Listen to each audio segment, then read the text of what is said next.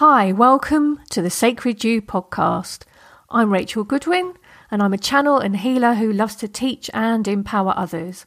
I offer a look at spirituality in fresh and new ways, and you can see more of my work at my website at rachelgoodwin.dk and the classes and sessions that I do. Okay, so today for you, we have a really, really, really special guest, a wonderful interview. And today we're talking to Jeremiah Duarte Bills. And today he's coming forth in his aspect of musician. And when he does his music, it's called Arco Iris. Arco Iris music. Now, Jeremiah already has a successful career um, as a baker, but today he is, well, I'll read out his bio. His bio is lovely. Arco Iris is a composer, singer, Juilliard trained flutist, pianist, and producer. His first ritual mystic pop album, Hierophant, incorporates symbolism from the tarot, Gnostic Christianity, and channelings from Mary Magdalene. It features his voice, flutes, harpsichords, dulcimers, a humpback whale, sampled and electronic instruments. Arco Iris invites you on a soul's journey into the mystery schools of old with the angels of the seven seals, he guides you on the crystalline path of the initiate, where tears become the bees of wisdom. Shame becomes a golden key. Light balances holy darkness, and the ocean of your soul is reclaimed. We had such a great conversation. I've just sat and listened back through to the whole thing I always I always listen back through, you know, to to write the show notes, but um today I listened to the whole thing because it, it's just it's just so much fun. We have so much in common, and we're just talking about some really, really, really, really, really, really great stuff. So I'll shut up now and let you get on and listen and enjoy. Now, remember to come over to the Sacred You podcast page on Facebook or my rachelgoodwin.dk um, Instagram profile and, and drop us a comment.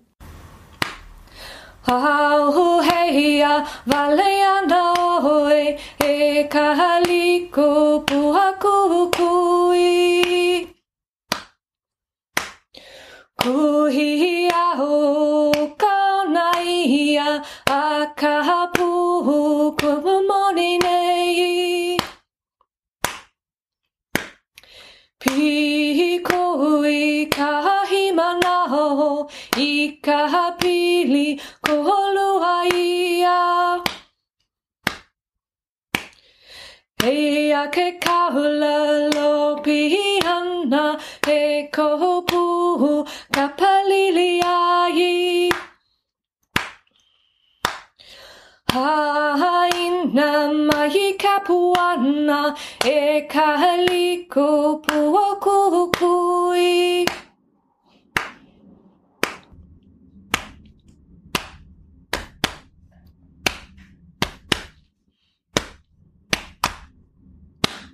Welcome, everybody, to another episode of Sacred You.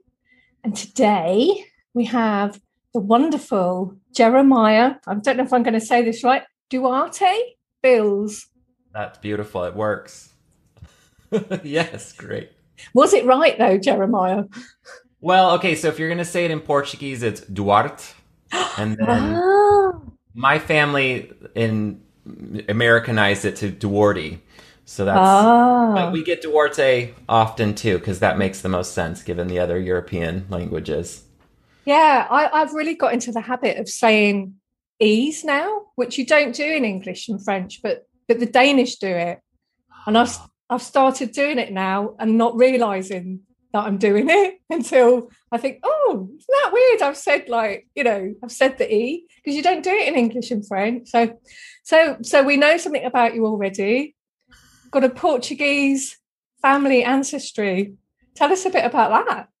Yes. So I'm half Portuguese by descent, and my mother's family immigrated from the Azores Islands. And if, and I feel like maybe 10 years ago, 20 years ago, no one knew what I was talking about. And now they're becoming much more popular. But for us, since we're in the spiritual space, what's fun to say is some people believe that they are some of the last remain- remnants of Atlantis. So being from there and being there is very special. You can kind of tap into that that that energy and it's it is a magical place. It's a place that when I when the plane lands, I cry. Most most everyone's clapping, and when I leave, I cry. You know, it's just that kind of place that you're just there's something that, that truly feels home to me and my um my soul when I'm there. Wow, that is amazing. And I have I have seen photographs of the Azores Islands, and, and that must only be in the last year or two. And I just remember the blue the color of and uh, because I love that color, I go mad for that color. And I'd I had never heard of it before. I think it was some like travel piece in the Guardian newspaper or something like that. They were just I remember reading this whole thing about how gorgeous it is, and I was like, I want to go. I have to go there. It was it was that color. It was just like oh, I need to soak up that energy. But yeah, I didn't know that connection about Atlantis. That's like yes. Mm.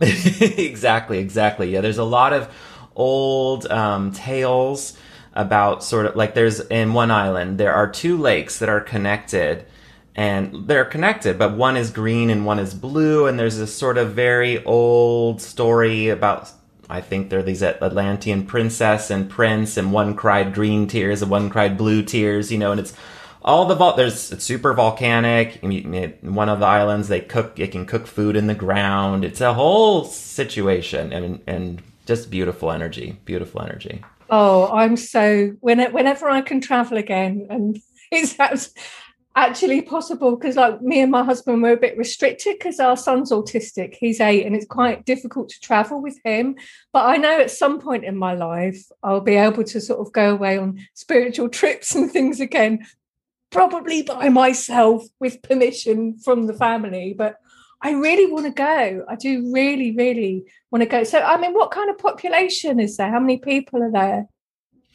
So, my family's island at its height was uh, around 150,000, and now it's down to 14,000. Wow. But there are nine islands, and I believe the biggest island has maybe, I want to say 300,000, but I could be wrong. It could be but more or less. But the um, they're quite sparsely populated now. Although people, so my family's island's called Fayal, and in the 60s or late 50s, the volcano erupted, and it was pretty hard on the on on that that population, and so. Kennedy was a senator in Massachusetts, and he allowed for immigration to come from from Portugal. And so that's when some of my family came, and um, a lot of Azoreans left because it was also a part of the country that was um, overlooked by Portugal. They were quite poor.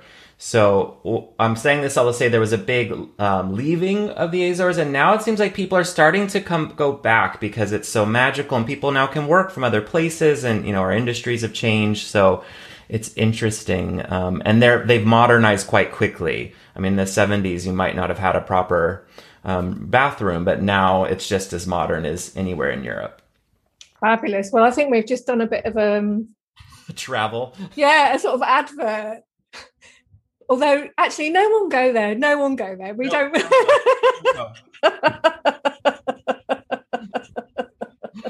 oh, that does sound amazing. So, wow, we just jumped straight into the the energies with that, haven't we? So, let's let's go let's go back a bit because you wrote to me originally because you're a musician and you wanted to share your Sarah music that you were you have been creating. So tell us, I mean, what's what's the backstory to that?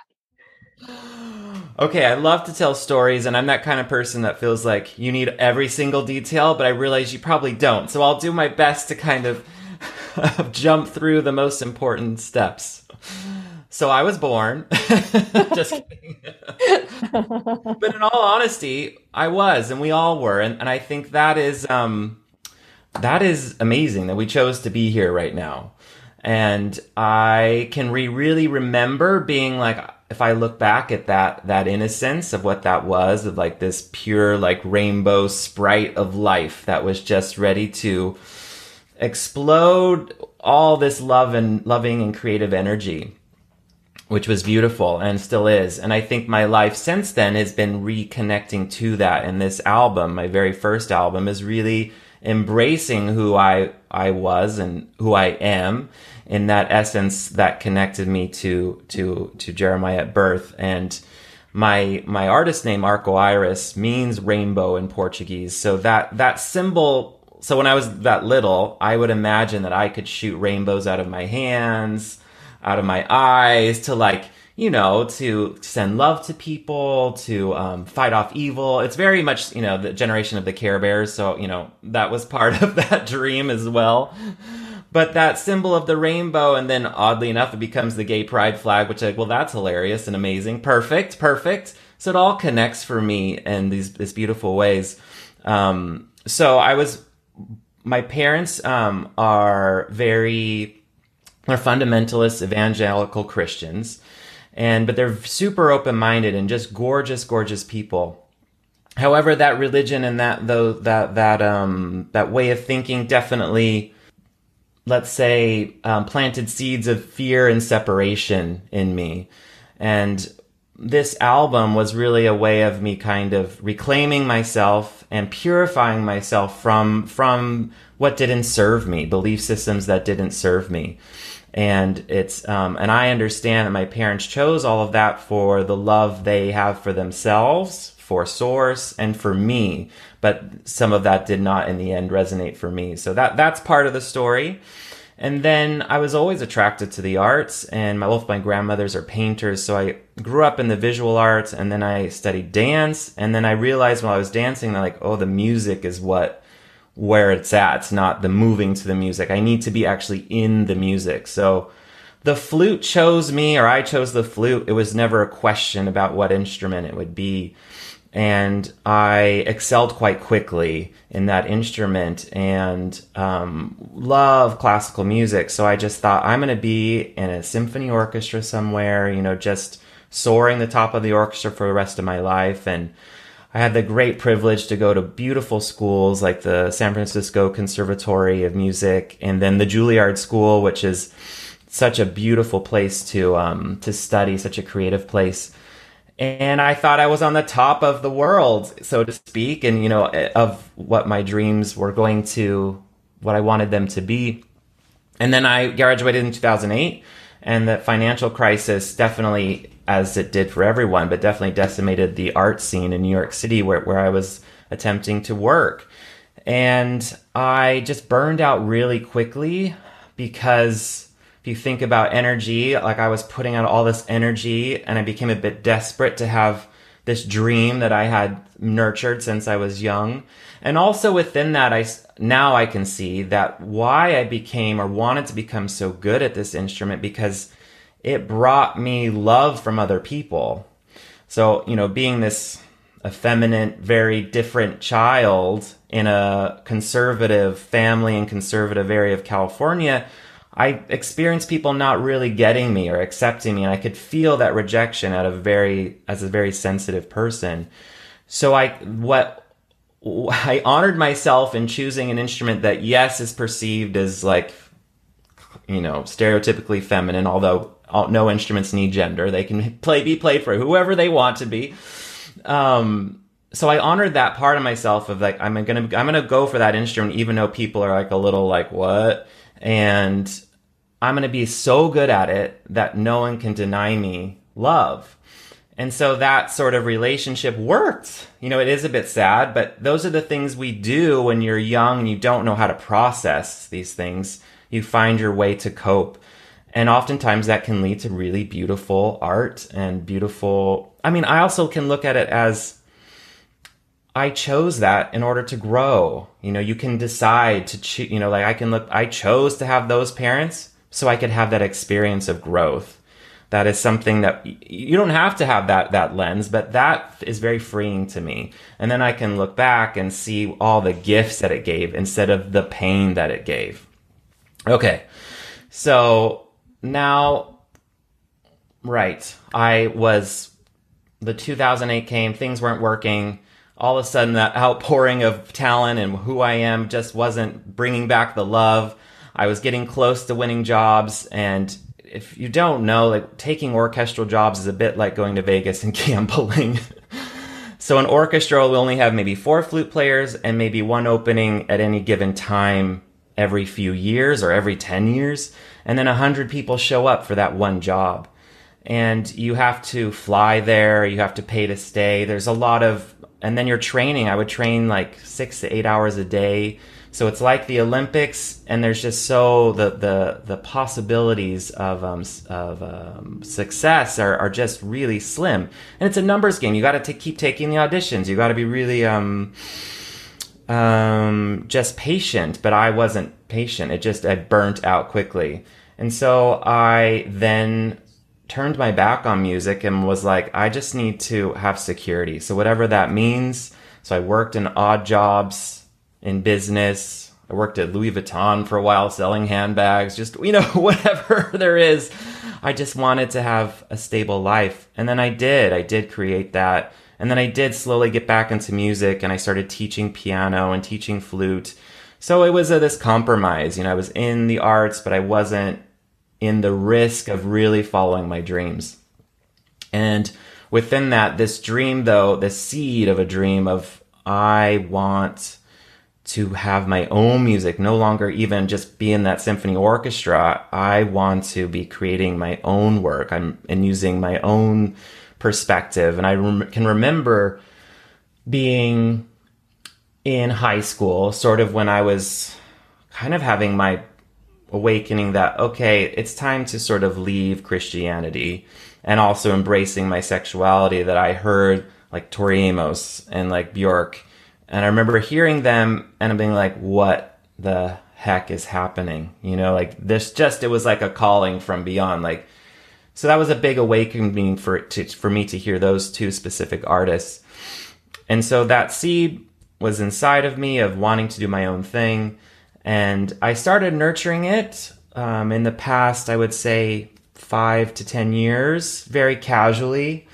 And since I then ha- now had the time, I had the security, I had the resources to just sort of play as an artist. And then my maternal, my Portuguese grandmother um, passed away, and her and I were like, I don't know, soul, well, for sure, soul family beyond just blood family, and just angels for each other. And she was a huge part of my musical upbringing, my artistic upbringing, and just just a um, some. We all have the Divine Mother within us, but she she led that by example to our whole family. Like you just wanted to sit at her feet. You know, she was that kind of woman who would just love you so unconditionally and sit on the phone with you for hours, even just silent, just wanting to be with you and, and give that motherly love. So when she passed, it was like something switched in me, and I was like, it's time. It's time. I'm ready. I'm ready to follow this path. And then the universe really conspired to help me and to support me.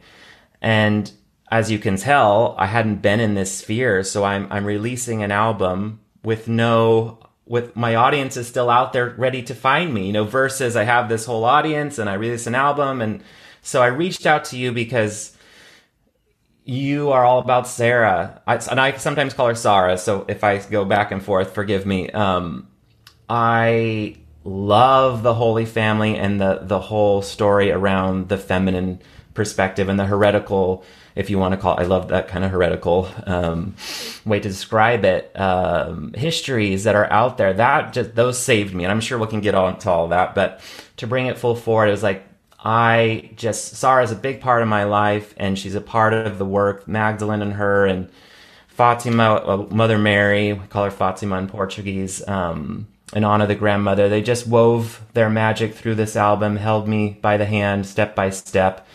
And I just, I need to make friends. And I was like, I want to be friends with Rachel.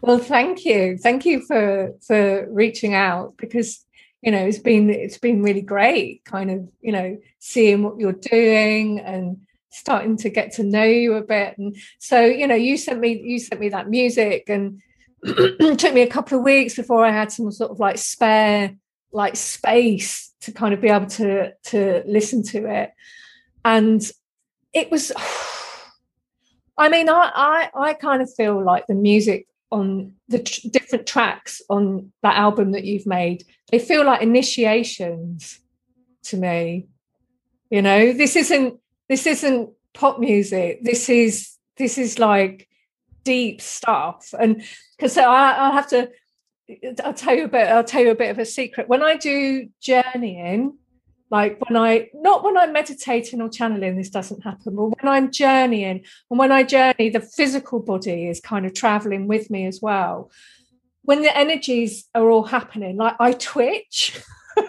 and I convulse. It just, it's complete. There's nothing I can do about it. It happens. And that happens when I was listening to your music as well. I was like, oh, twitch, you know, like, oh my God, oh my God. You know, it was like very strong, very powerful. That's why when we had that bit of a chat, you know, when we were just talking about doing the podcast and initially I said to you, you know, you you are a priest you know oh. totally you're totally like an initiator and i and i think i think that's the way people need to go into your music is it's not something to sort of listen to superficially it's like having an experience you sit down you you know you light a candle you sink down into the space you go into a bit of an altered state of consciousness and you receive you know the power of of of what's coming through Yes. Oh gosh.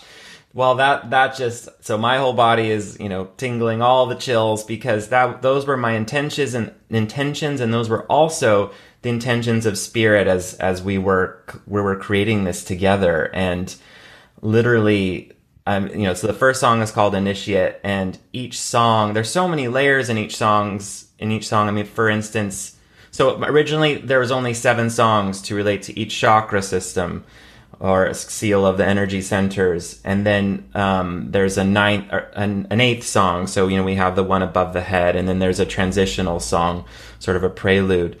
Um, so yes, they were meant to kind of, to have all these layers of meanings, and and the number seven is woven in so many times. Like the first song is all different types of seventh chords, and I sing in these intervals of seventh. So I'm really, like you said, trying to create this temple of for each song that you can go into, and then the song is going to reach in and um, there'll be some sort of alchemy for you within there. And whatever that is that's between you and the song which is so special. So thank you for mirroring back the intentions that that i wove and gardened and planted into this project.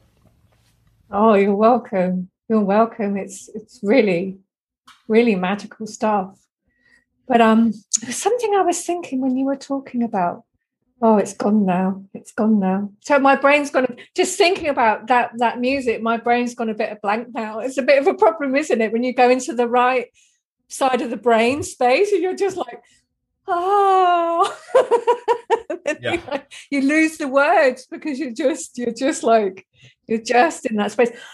I know what I was wondering what Arco I I Iris was about, the name, because I can see I can see that name around. Like I did a search on it on the on the internet, and I could see that that whole rainbow thing coming up. Because I also really really love rainbows, and um, always have done. And I went to Hawaii, I think, for the first time in 2005. And of course, you know, in Hawaiian spirituality, rainbows are very much there because they're physically very much there on the islands because there's so much water around and so much like variations in the weather. They see rainbows a lot and also right. see them around in the waterfalls, but but also, you know, it's around in their you know stories about their gods and goddesses and I've I've always really really loved that and I've got this lovely hula that I do where you like you draw a rainbow over you and you sing it in Hawaiian and it's really it's really lovely. So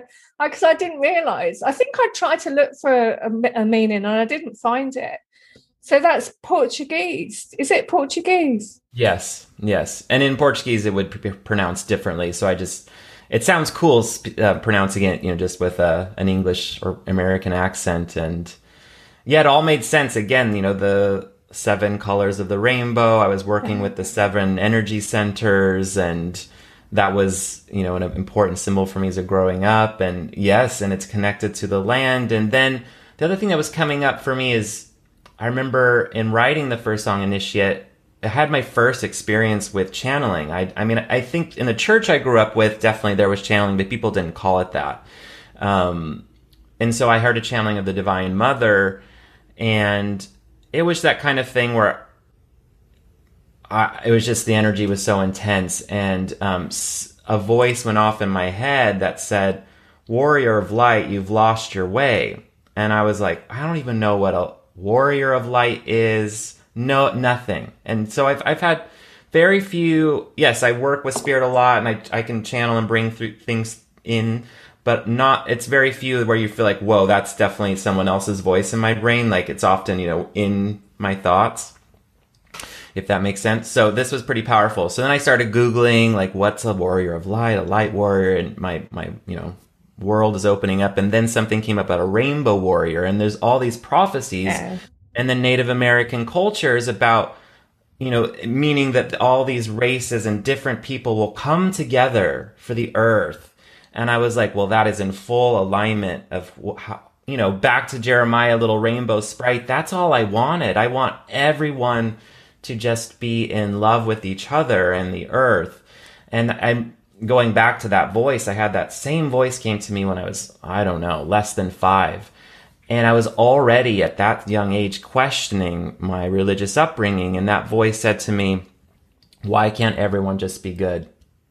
Yeah, yeah, exactly. And I had the same thing when I was a, a child. I could feel this kind of blueprint of how it was supposed to be and this beautiful light. And then I was looking around me at the world that I was living in, and it was not mirroring that. Right.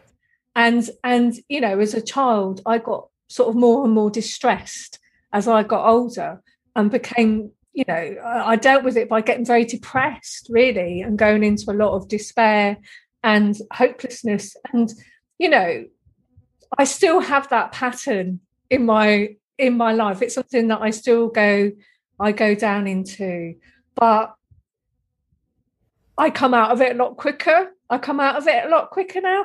And also, like when I was a child, I didn't have anyone else around me to say, yeah but you're right. That blueprint you've got that's that's the divine blueprint. That's beautiful. That is that is like that's the truth. That is the truth of the divine and what we really are. And now i do have that mirrored around me you know i have loads of i mean it's amazing isn't it? I mean like i'm 50 now I'll be 51 next month. And like I mean, all the information and access to wisdom we have from each other is just incredible. And of course, when I was a little girl growing up in Dealing, Kent, in Britain, I had nothing. There was nothing. There was the church. And I felt, I felt so failed by the church because I was always looking for answers.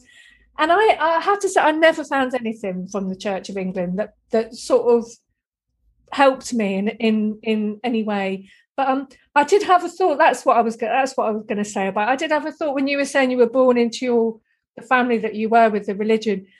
You know, I think all of us that are healers, we choose to get born into certain family lines so we can take on that bit of the collective unconscious and bring our light to yes. it. And you know, and I and that's what that's the thought I had about you. Absolutely, absolutely. I I'm thinking of my song. Um, it's called "The Tower," and it's probably one of the most confrontational songs. And in it, I I just invoke basically some of these characters in our our collective consciousness that are are either discern are termed heretical or evil and just really pushing that that like why why this you know I think we're moving past du- you know, this duality consciousness we're coming closer into like you know there there I know it sounds utopian but there's no right or wrong there's only truth and so that's what that song is and also connecting us into the earth mother into the actual elements and invoking you know earth air fire water and spirit because that is who we are I know it for other people, I'm like, oh, that sounds a little too out there. I'm like, no, no, no, that's like literally what you are. And so invoking that in a spiritual sense, and that became very important to me because I feel like belief systems, whether they come from religion or just from inherited, can separate you from that truth, that truth of your own sovereign divinity.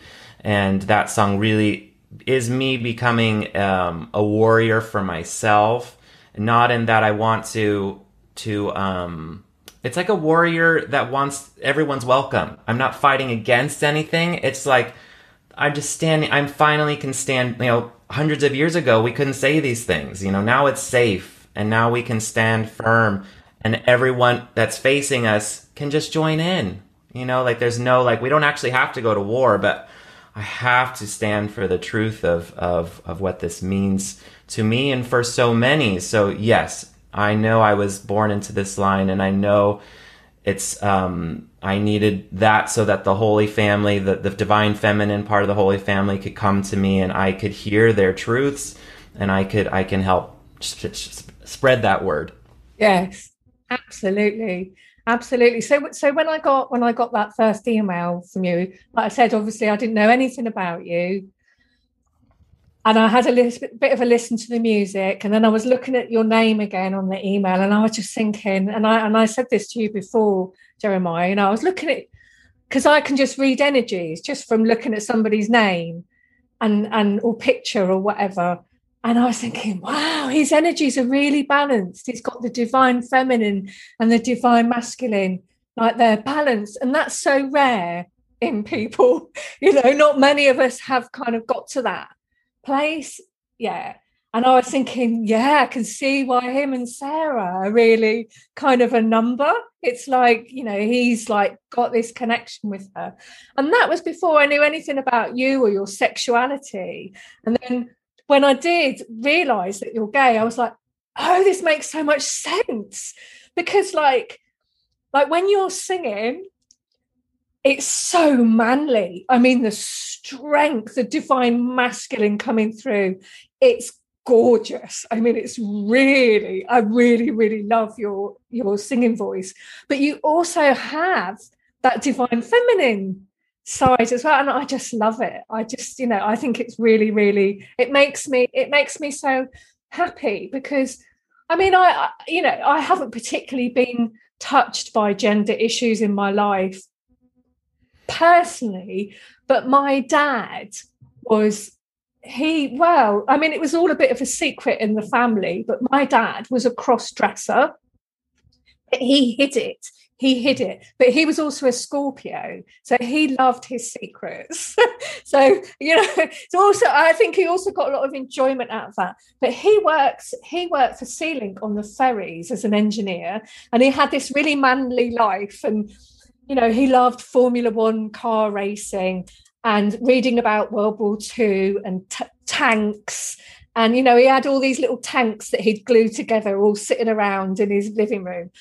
And my mum, many years ago now, this is, is in the 80s, she, she, she realized that she wasn't happy in her marriage and she decided to divorce him.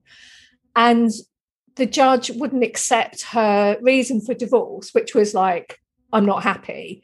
So she had to come up with other stuff. And that's what she used in the divorce was that he was, you know, because she found these photographs of him in women's clothes and she felt so betrayed. And like when she told me, I laughed. I laughed because I was just like, it was just like, my dad always gave this image of being like this manly man and he had guns you know he used to go out hunting shooting rabbits and you know there was never any kind of image about it. But um he wouldn't talk he never talked about it or gave a hint of it and i never felt able to bring it up with him because like no one talked about anything in my family. So there was just this unwritten rule that you just didn't you just didn't say anything. And i really regret it now but i was when did he die? 2008 that's quite a while ago now. I would say it now but then i just hadn't i hadn't found the way to say it. But i was really sad because like i sang at his funeral and i sang a hawaiian chant that was just oh it was just so beautiful. It was about oh it was just it was just lovely. It was just lovely. And and i really because um my sister told me my elder sister who he, he adopted my brothers and sisters she told me that he had a lot of friends that used to come around the house and they would like have like you know parties in all their you know women's clothes and everything and I was like so sad because like I know I would have loved that side of him, you know, and I never got to know. I never got, and it's almost like I so I never really knew my dad. I only knew this part. I only knew this part of him, but he was really sensitive to energy. He was really sensitive to energy, although, you know, he was a complete atheist and like didn't believe in anything. But because he died of cancer. And I can remember sitting in hospital with him and I was giving him healing energy. And he was like, he was really unwell. And he opened his eyes and he looked at me and he said, You're giving me power, aren't you? Oh. and I said, Yes, Dad, I'm giving you, I'm giving you some healing. And he's like, Oh, thank you. Thank you. And, like, and then he went off and sort of, you know, fell asleep again. But um yeah but I, I, I suppose i was saying that because like i've never felt i don't know I don't know, you know, because just like everybody else, you know, I get programmed by society and I know I've got prejudices and things because we all have. But for some reason, the gender thing, I've never had, I've never had a, I haven't, I just haven't had a, I just think, I love all this like gender fluid stuff now. I'm just like, yay. Because why should we? Why should we be yeah. put? It really annoys me all yeah. this. So there's, you know, there's what the rebel in me is just like it's just like going, yeah, it's fun. You know, it's fantastic that people are, you know, coming out, coming out now. So I kind of love that you're gay and you're into Sarah and you've got this fantastic energy. So I hope you don't mind me saying it like that because I'm not very good at saying things with the proper words and being PC. like, you're perfect. You're absolutely perfect.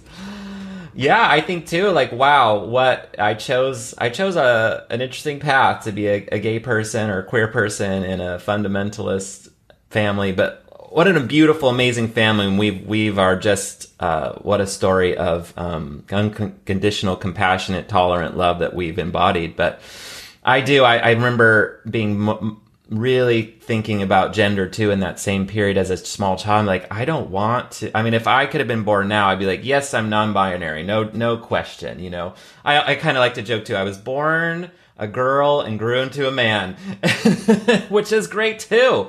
So I think it's all, and I think when we go up into those highest dimensions, like it is I would love for someday that we don't even, this is just my own little dream, that we don't even call it divine masculine, divine feminine. Maybe it's divine, I don't know, it's, it's some other term because even when you go to study all these old things, it, that's always spoken in those terms and it's, and it's hard as a queer person to be like, well, where do I fit in? And I'll tell you one moment that really like spoke to my heart is I found Tom Kenyon's work and his Magdalene manuscripts. And, you know, Magdalene came to me first, probably out of anyone, a spiritual mentor in my life. And, you know, I've just been looking up to her and she's been bringing me songs and song seeds for so long. So here I'm like, this is my first time reading any channeled material. And so I'm like, oh my God, what is this all going to be? And, and if you guys don't know the title of that book, it's like the sex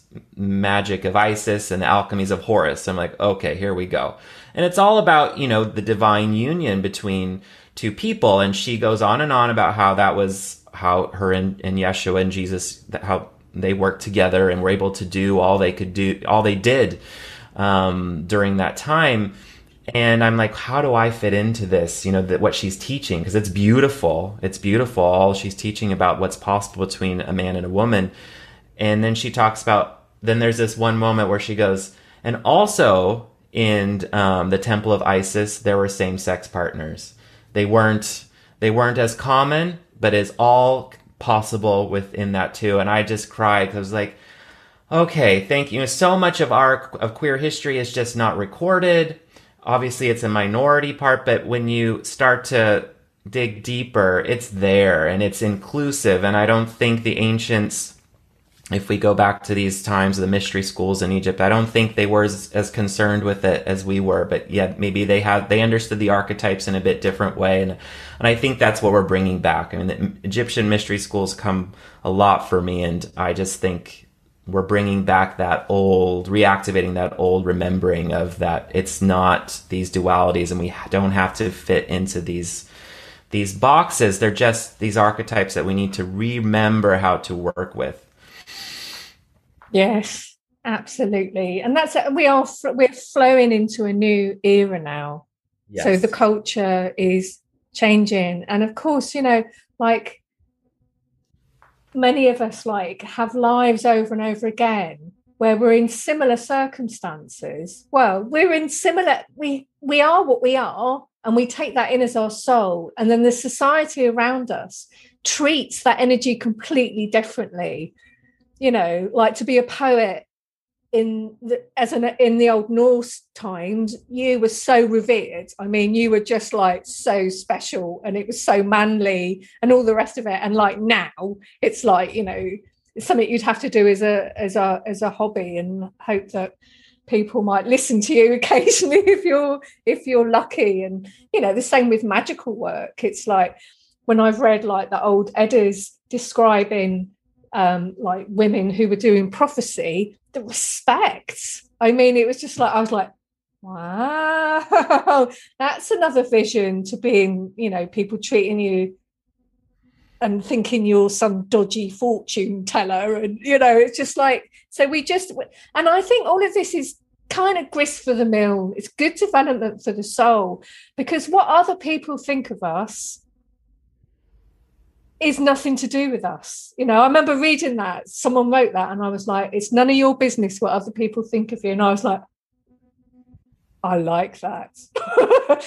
That's harsh, you know, hearing that because I thought it was, but but it but it but it really isn't. And like like in the work that I do, like I used to be a nurse, and I loved that because people thought I was great oh you're a nurse. Oh that's so wonderful. Oh you're such a wonderful person. You know i really loved kind of reveling in that in that appreciation and that approval.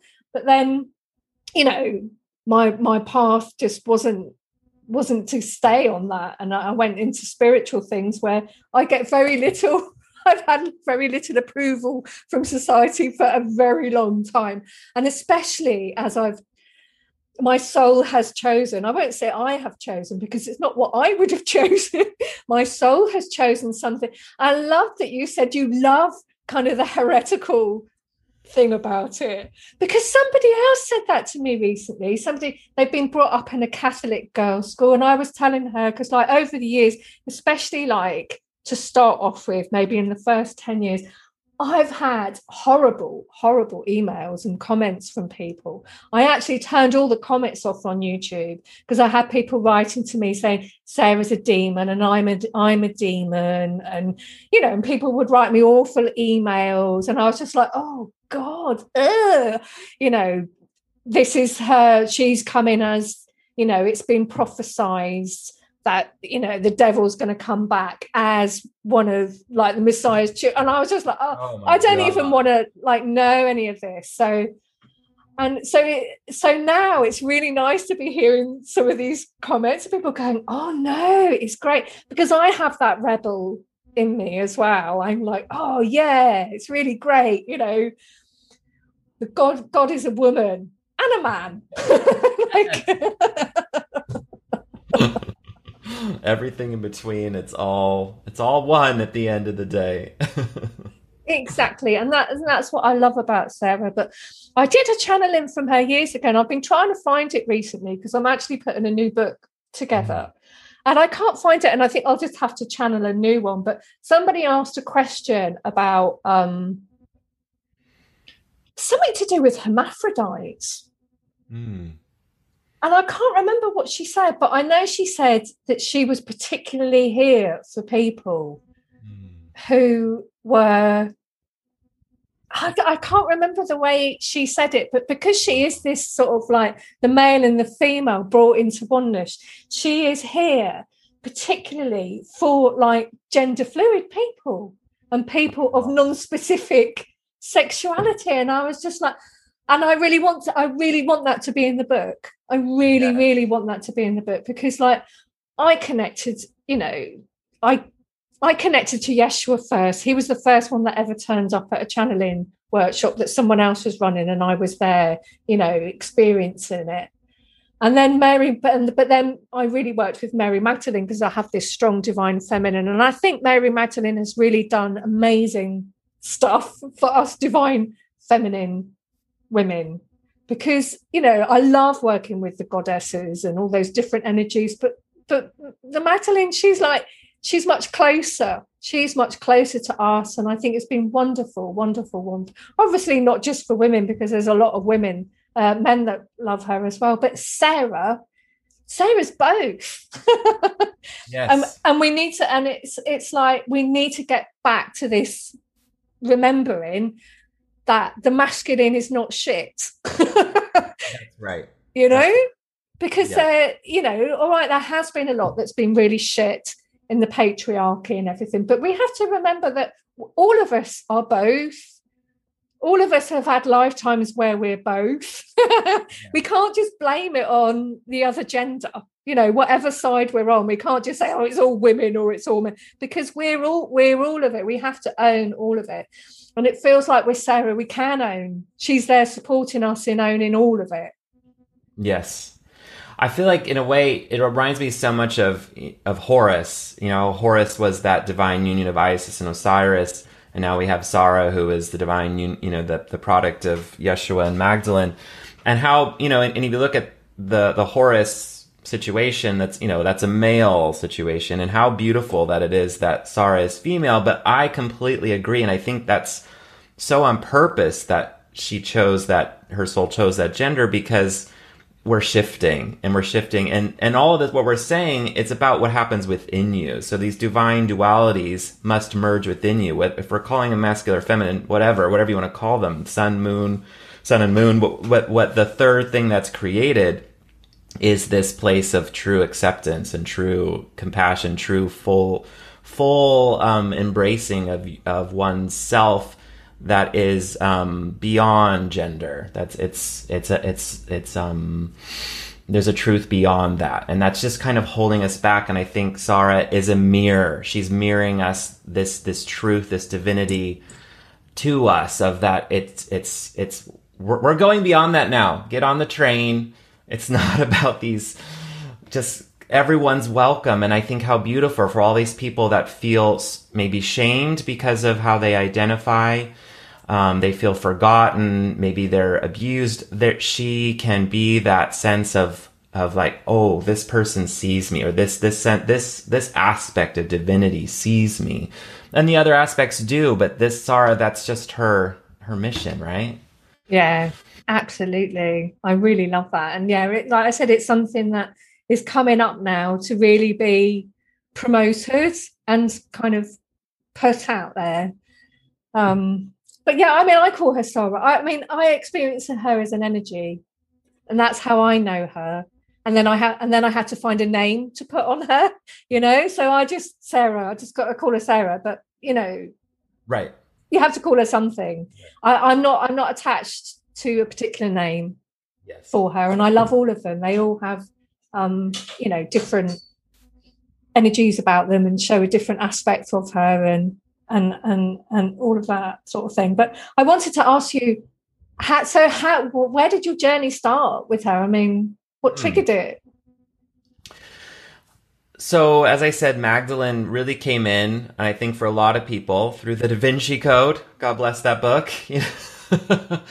because it was a the heretical story of Christianity that I had never heard or wasn't aware of, and that book was, I think, divinely put into the collective so that we could awake. You know, some of us could awaken to it, and it did. And so I devoured whatever material there was. about Magdalene um, at that time, and so I went through like the Woman with the Alabaster Jar, which brings Sarah in hugely. Um, that's by Margaret Starbird, and that's a wonderful book.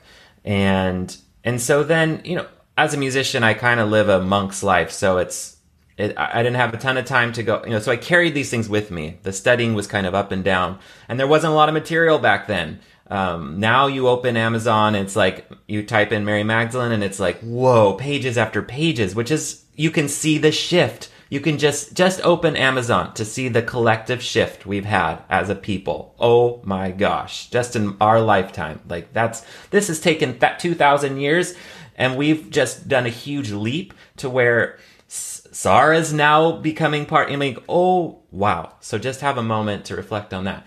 Okay, so yes, Magdalene, Magdalene, all she's been with me and then my song Mãe Preta, which means dark mother or black mother, it's one of the last songs on the album, um, was a song that came in a dream. Um, it was Magdalene singing a lullaby to Sarah. And if you, in that song, it, it, it shows up as the opening. There's two flutes and it sounds very lullaby-ish. And that's, that's the song Magdalene was singing to her. And it kind of has the vibes of Silent Night, but different. And I love to think about it as, as we sometimes Sarah is known as the Black Madonna. Well, I think of this as sort of the upside down Silent Night. So it's Yeshua has his Silent Night. Sarah, for me, has hers coming from Magdalene, and that song is has its own journey. That that's a wonderful story to tell. But so Sarah kind of there, was she started to um, incubate, if you will, within my heart at that point, and then years later, actually this past year as I was really stepping into my spirituality in order to complete this album, because I knew the two were intrinsically linked. I was at a soul gathering with my spiritual mentor Lauren and um, and some of my family, and um, it was towards the end of the night, and there was just something in me that needed to express, and it ended up happening through a toning, through my voice, and um, the Magdalene presence was super strong and then all of a sudden I could feel like my body ended up going like this, and I felt like for me I was birthing Sarah within me, if that makes any sort of sense. And so, and I was like cradling her, and I was going through these feelings of pain. And for me, whether it's true or not, but this is my experience, is like I could see, like, can you imagine? being Mary Magdalene, You've just lost Yeshua, you know, your your twin soul, and then you've got this gorgeous daughter who is your legacy, who is your own flesh and blood, and you're mourning your I know he's still with her, but it's she's going through a period of mourning and she's having think having some guilt about not being present for Sarah in the way that she could have been if the family had been able to stay intact. So I'm kind of going through this and then how that relates to my own life. And in that moment, there a song poured forth that was feels feels like it was it was birthing Sarah within my heart. And so that was really special. And then the Yeshua energies then started to come in with me. And that's when, because I was sort of tilted towards the feminine as well. And then I think I had had some wounds from the masculine through this life and previous that I ended up healing, which allowed him to fully come through for me. And that was beautiful because I grew up around him, but, you know, he was kind of at a distance because of the filters of of Christianity. So now now the family was reuniting, and then towards the end of um, writing this album, Sarah was just growing within me, and she's like, "That song, that song, the second song in the album that you think you're calling Sophia for Sophia, meaning the the creatrix of all." She's like, "That that's my story. That song's my story, and about my mom and what we went through." Um, through the crucifixion and after. And so and then it mirrored like wow such trauma can you can transform that trauma into the most beautiful things. And also we don't have to color co- or um, candy coat it. Like it's okay to just like live in that space if that was hard. There was yeah. i mean these spiritual leaders these they they went through hard things too. They cried they had the guilt they had the depressions. So they're not exempt from that and neither are we. And i think what Je- Yeshua said and what Magdalene said, what Sarah's saying is you can be, you are us. You can create, you can achieve things that are greater than what we achieved. And I think that's what's, um, what's important and in the humanity that they end up sharing with us through these experiences and through that experience. It was just so now she's with me more than ever and um and it's so amazing how aligned our conversation is because I feel again too that she's coming in with these gender issues and she's just she's she's pushing us into this next next paradigm. Absolutely. I, I just love everything you've said, Jeremiah. Thank you so much for for sharing that story because yeah, it brings up, you know, it echoes, it echoes things in me because like when I listened to the track, which is the Sarah one, I could hear that grief in it. And I have experienced that personally because when I started working with Sarah, she overlighted me like energetically because you know, I've would I know I believe like one of my roles is to be a teacher, kind of of her wisdom. I don't believe I'm her. I'm not saying that other people can't be soul aspects of her, but I'm I'm not. And and one of the reasons that I'm not is because it would be too confusing for me. I need to be another person in order to see what she is and then talk about her rather than be too enmeshed.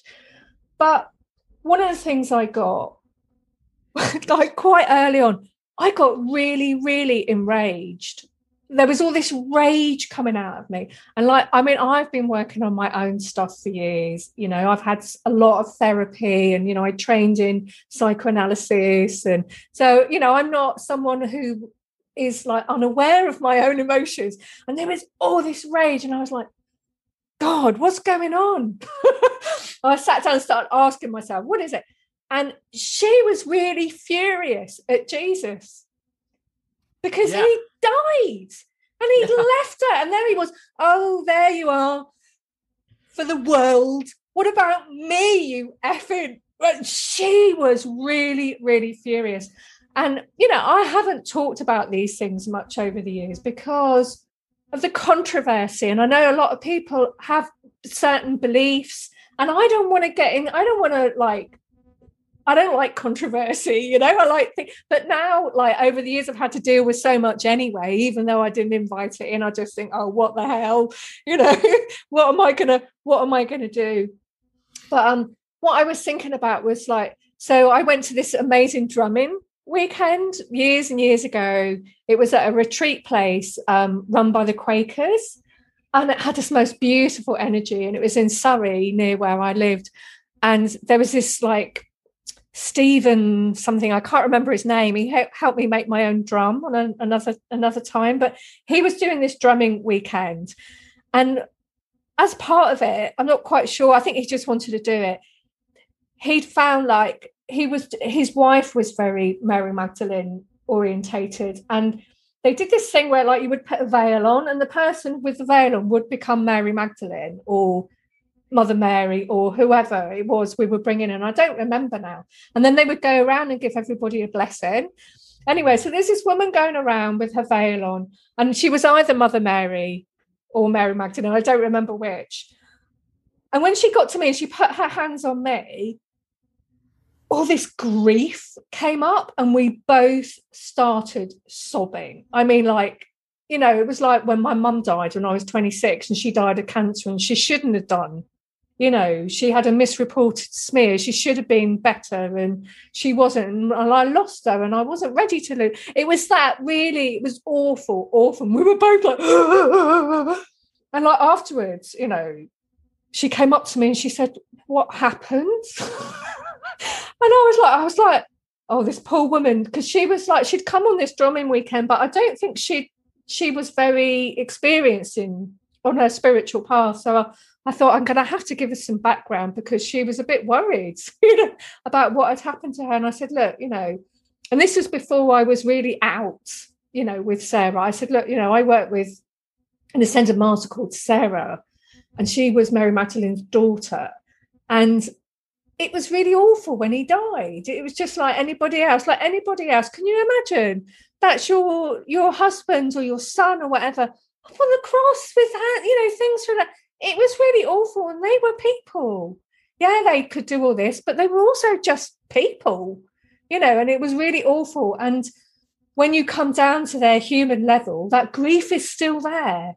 It, it, it hasn't ascended, you know, right.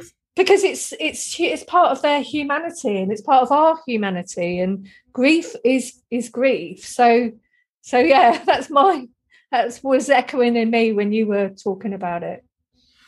That's so helpful um, because I do. I mean, putting that track out, it was a lot of faith because, um, you know, you think, oh, we're going to listen to things about the Holy Family. They're going to be like this, you know, empowering, uplifting kind of moment or, or expansion of some sort. But I'm, but there is expansion and birth within that grief, and and it's also important just for us to acknowledge the full spectrum of who we are and who they are, and and also for, I mean there's no shame in that. So there's can be shame attached to grieving, and and I think that's what was coming forward too. Is you we you everything. Eh, please embrace every feeling that comes forward, you know, in your life, and they are aspects of you that just need to be held close. And yeah, it was a, such a journey, and I'm so thankful for the whole every moment.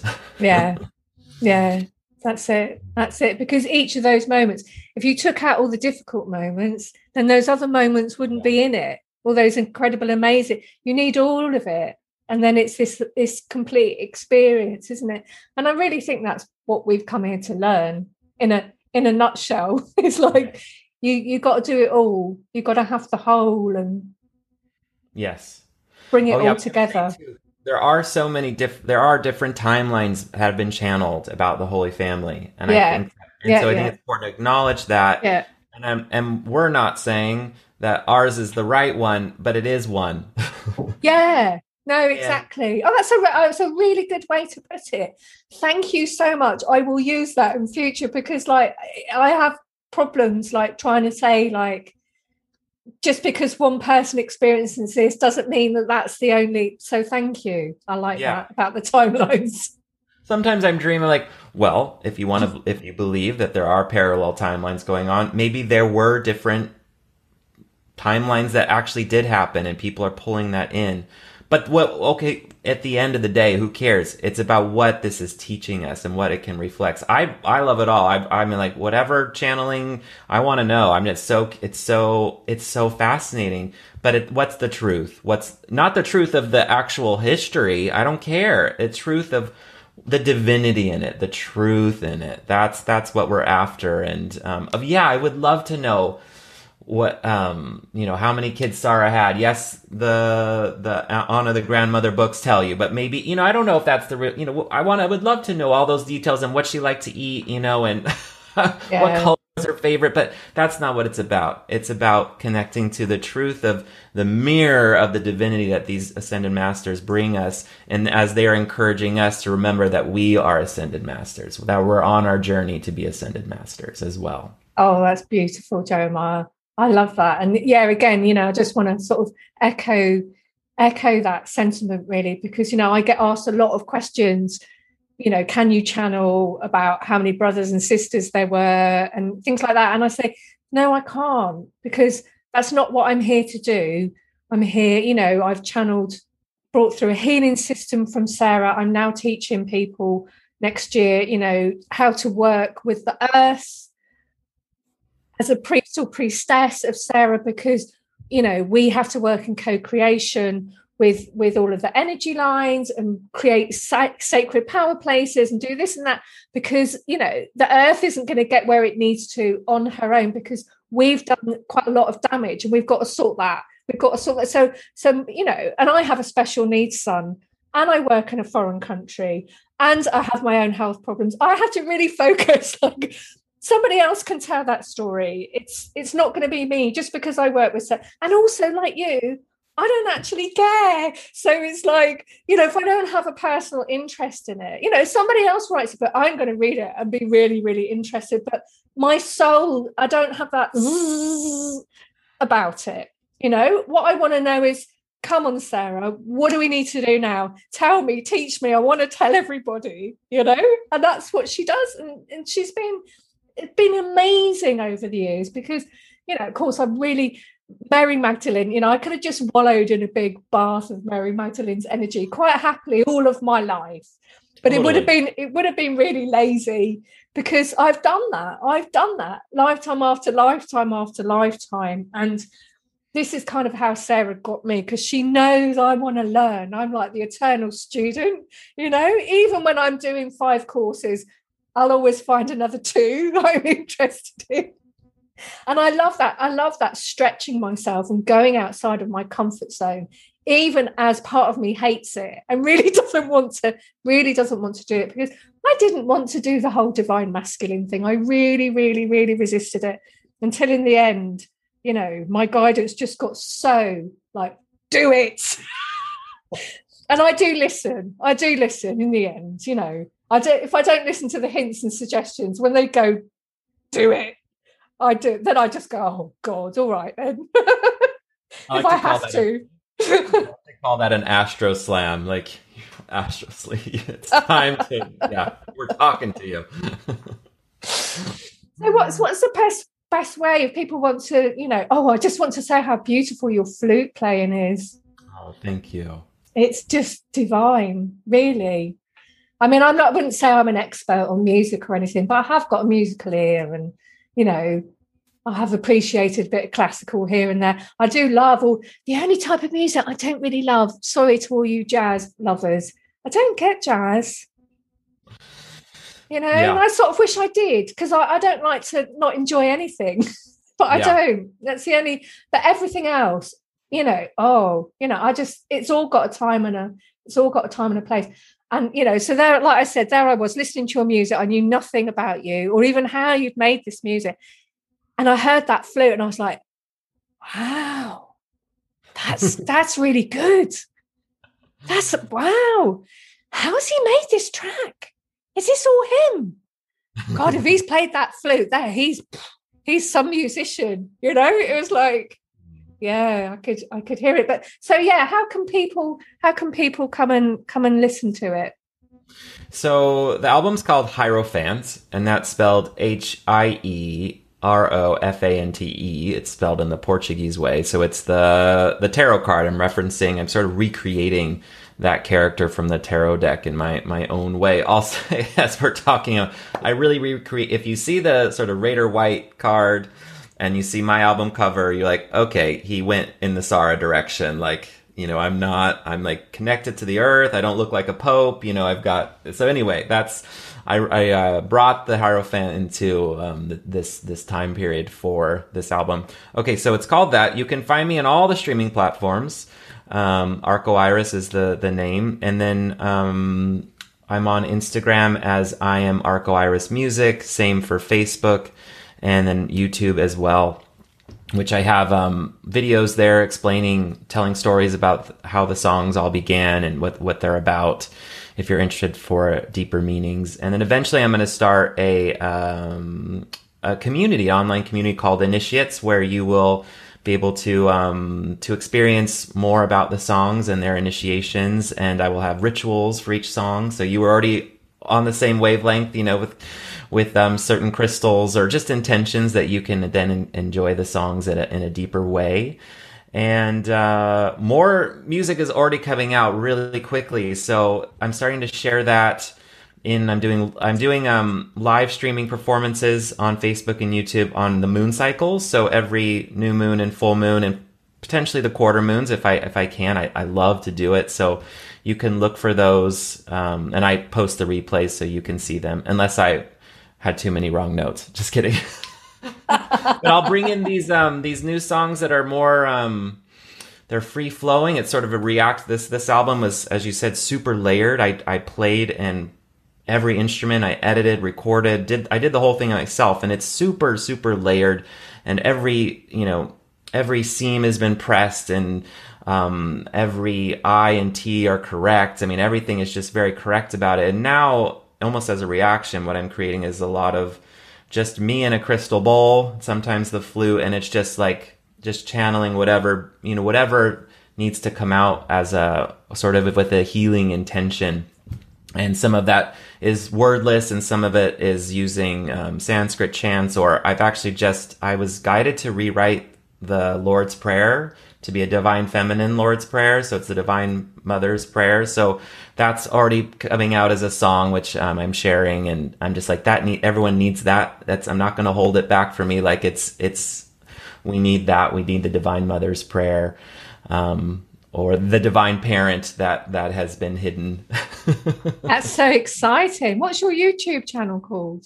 Um, I am Arco Iris. I am Arco Iris. I can't wait to have a look yeah. at this yeah. new stuff because I haven't I haven't heard any of that. That just sounds absolutely brilliant. So this is just the beginning for you, isn't it? Yes. Thank you for being. A, um, what's a beautiful metaphor? Just a springboard, a launch pad, just a, a beautiful place to to to share. Just a wow! I just feel like I just feel really blessed. So thank you so much for giving me this opportunity.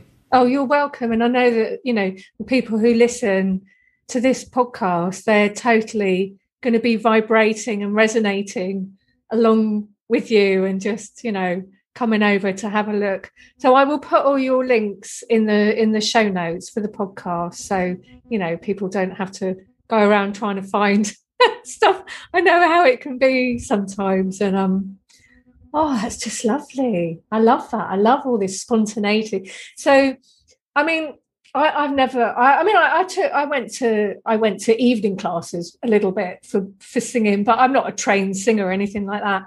And I've never sung like in my normal life, but the channeling comes through singing as well, just sounds and chants and and I use it.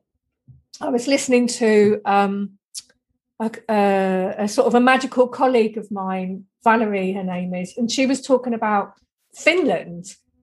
And there's been this tradition that nearly died out, but now they're reviving it of like magical songs. Oh wow. And it's like practicing as a witch, but with with with songs. And I was like, oh, that's what I do. because there's all these chants that I've learned over the years, and they're ones that I think I've sang in past lives because certain ones just call out to me. And when I yeah. sing, there's all this stuff that comes through. And when I sing, my voice changes. And like there was one time, there's a place near here where, because you know, like energy lines and everything, energy is just energy. It's not good or bad. But sometimes right. people and events and history turn them one way or the other. And this was a dark place and it had dark beings in it. And I think I was singing the Gayatri mantra. I can't remember, but I was there with two friends who were we were all working together. I have never heard my voice sound more angelic or more beautiful. And it was the light that was pouring through me. And like if I just try to sing for you now, it would so not sound like that you know? And it's just you know it's and that's the thing isn't it? And that's what i'm saying about like the spontaneity with you and also why your flute playing was so beautiful because you've got the you've got the skill and all those years of like working really hard at your craft and then you're channeling the energy through it as well. I mean yeah. that's the masculine and the feminine together isn't it? Yeah i that's a beautiful way to look at it. And it feels for me now as i'm I just actually this week started doing these soul gatherings where my mentor will be playing all the crystal bowls and I'll just go in and start channeling this healing energy with my voice. And it's so what I'm learning is I'm I'm one of my mantras is that I surrender my mind and ego to the leadership of my heart. And so at, at being such a trained musician, that's really important because so easy my mind can be it's very trained to step outside and be like, that note was late. That note was a little sharp. Oh, the color on that one wasn't correct, um, or was a bit bright. Um, so that's been kind of taken back, but then also celebrate that, you know, this mind understands musical structure and can make decisions about like, can help spirit be like, well, now, yeah, it would be beautiful we did something really high because that would contrast what we just did. So there's a, an understanding there that I'm, it's um, uh, trusting and then unraveling the sort of this judging mind and allowing you know the the the feeling of the heart and the leadership of the heart just to take over. And then whatever energies need to come through and you're absolutely right my, your voice my voice will change on a dime and just just be like whoa that's higher or lower than i've ever sung. And then the timbre i don't even yeah. And you just it's everyone has this possibility this capability too it's just a matter of remembering yeah, and I think people are starting to do it more with this, you know, new concept we have of light language and toning, yes. which wasn't there, which wasn't there before. And it's something everyone can tap into because it's not about how you sound. it's right. about just creating that opportunity for the frequencies to come through and you don't have to know what you're doing. You just have to have the intent and open up and and and stuff happens and and it's been wonderful. It's been absolutely you know life changing for me to be able to to do that. Because like if if i wake up and i'm in a really bad place i can do a bit of like okay spirit can you channel something through that will help me with this and I'll go blah, blah, blah, blah, or tone, tone, tone, you know, and then you know, or maybe do a bit of a dance where it needs to come through, and um, yeah, I was just the last person I interviewed, Lily, Lily Sweet. She she taught me how to do this. She's a she she does healing coaching work with people. And it's like, oh, this is so simple. It's brilliant. And she was like, she asked me, she said, which bit of it did you find difficult? I said, none of it. I loved it all. I loved it all. I've been waiting 50, 50, nearly 51 years to have someone show me how to do this, Lily. It's like I was born. I was born. I was born to do this. It's like yeah, yeah. So I love it. I love it. And I, I haven't. I haven't heard anyone. And of course, you know, there's lots of people I haven't heard in the world, but I haven't heard anyone who does what you do. Oh wow! Thank you, and thank you. I um, yeah. There's got to be other people out there too, and but I'm just just um, embracing who I chose to be in this time and space and how that comes through and and also realizing that it's not about me it's about what needs to be brought through for others. And that of course that serves me too. And what we do for ourselves serves others. So it's all connected. And at last night at this another one of these soul gatherings i was like i don't even need to worry. It's what am i trying to say? I'm trying to say that there what's coming through is divinity because we are divinity. So there's no reflection of judgment that needs to happen. It's just a trusting in um, all is meant to be in the way it's was is brought into be yeah absolutely and you know i wish you lots of luck and many sarah blessings on your Thank journey to you as well to you as well and and I think that's it. You know what what you were saying. It's just we just have to kind of be aware of what's coming through us and listen. You know, and that's what I do. And I was saying to someone recently, and actually when when you were talking, then I got the answer I needed. I was saying to somebody recently, you know, I'm open to spirit and what they bring through me, but sometimes I wish they wouldn't give me so much to work with but then I just put two and two together because, like, recently I was saying, I was sort of saying to Spirit about the priestess calls, priest, priestess calls. And I love that because I write it priest and then a slash and then S because it's like priest, yeah. S, priest, or priest. So it's like one thing, you know, I love that. Yes. I love that. But Spirit was saying to me, you can make it easier on yourself. And I think that's the thing is that I tend to do you know maybe i need to i need to work what's the opposite of work harder oh work smarter. Is that the is that the yeah but whatever you know i'm sure someone's got some really great sort of like you know i need to do less work. Do do the same thing but don't put out so much. Maybe spend less time writing to people on messages or i don't know i don't know but you know i need to just like yeah because they i think i do believe they only give me what you know I can manage. So if it's all too much and there's not enough hours in the week, what am I doing then? I think there's probably something about my dynamics where I need to yeah, like go a bit easier. So I have I've got that written up somewhere. I'll have to oh I've, I've had to tidy up recently. I need to put that back up. I need to put that back up. Do less. you are you put out an amazing amount of content. You are a blessing to everyone. So we thank you. But I I I'll totally resonate with what you're saying. But yeah, wow, your service and dedication to to your calling is just just inspiring. Oh, thank you. Thank yeah. you. And that was the, so this is the last thing I say now. That was I just wanted to say, you know, this is why I started this podcast because no one would interview me about Sarah. No one wow. would take I, I can't get anyone to take my articles, no one will interview me. And it's the same now, you know, from time to time I still send I never I never get a yes. I never get a yes. So it's like I'm like, well then i'm going to do it myself you know because i was i did i got really depressed. I was like what am i going to do? No I, I, have to get her out there. How can i get her out there if no one will talk to me if no one will print my stuff or allow me to you know speak on their show or so i've done it i've done it myself. Published Brilliant. my own book and you know made my own podcast and you know luckily i've sort of managed to sort of have enough technical ability to to to do to do these things but yeah I love it. You're everywhere. I love it. I watch you on YouTube. I watch you on Facebook. You're I just you're amazing. Thank you. I get bored very easily. Got to keep it moving. well, it's been really, really lovely talking to you today.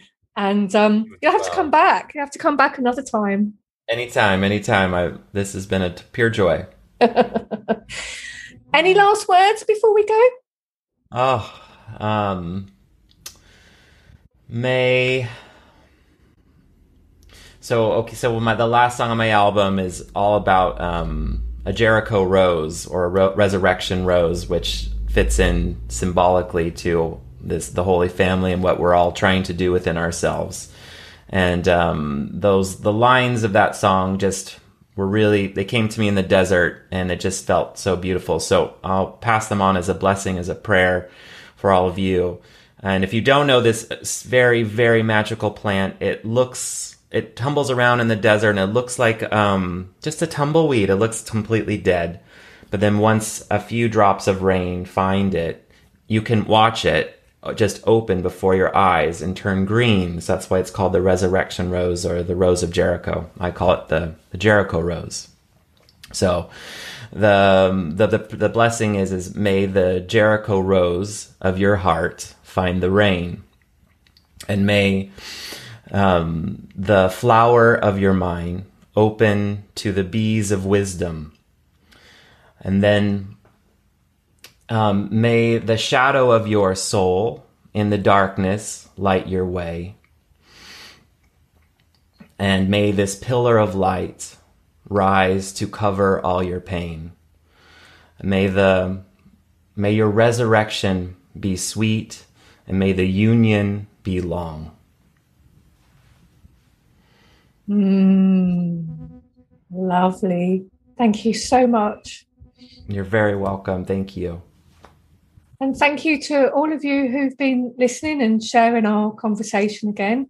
Remember to come over to the Sacred You podcast Facebook page, or you can visit my Instagram podcast bit where I talk about it. That's rachelgoodwin.dk on Instagram. So come over and tell us what you thought, how much you loved it, or anything else you want to say.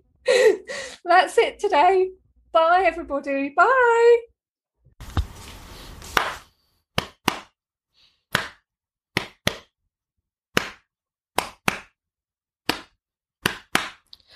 Auheia valeana oe e kaliko pua kukui.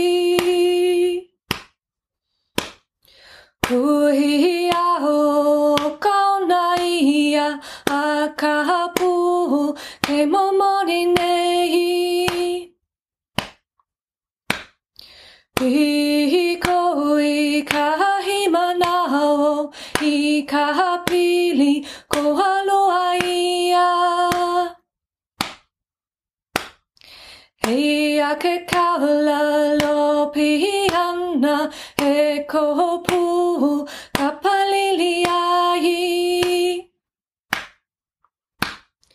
Haina mai ka puana e kahaliko pua kukui. Au heia vale ana oe e kahaliko pua kukui. Kuhi au kaona ia a kahapu kumamoni nei. Pikui kahimanaho i kahapili koholua ia. Eia ke kaula lopi ana e kopu ka palili. Haina mai ka puana e kahaliko pua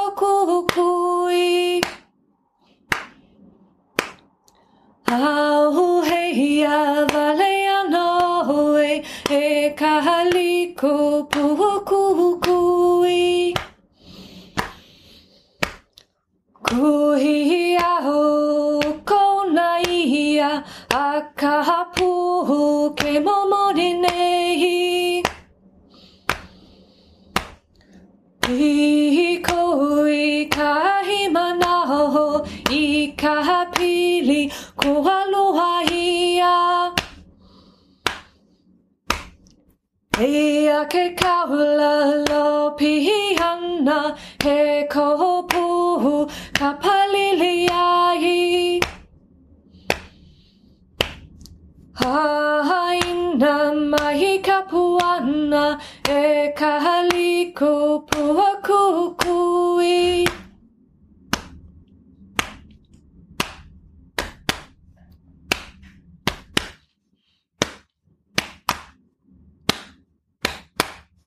He noa no na ka ui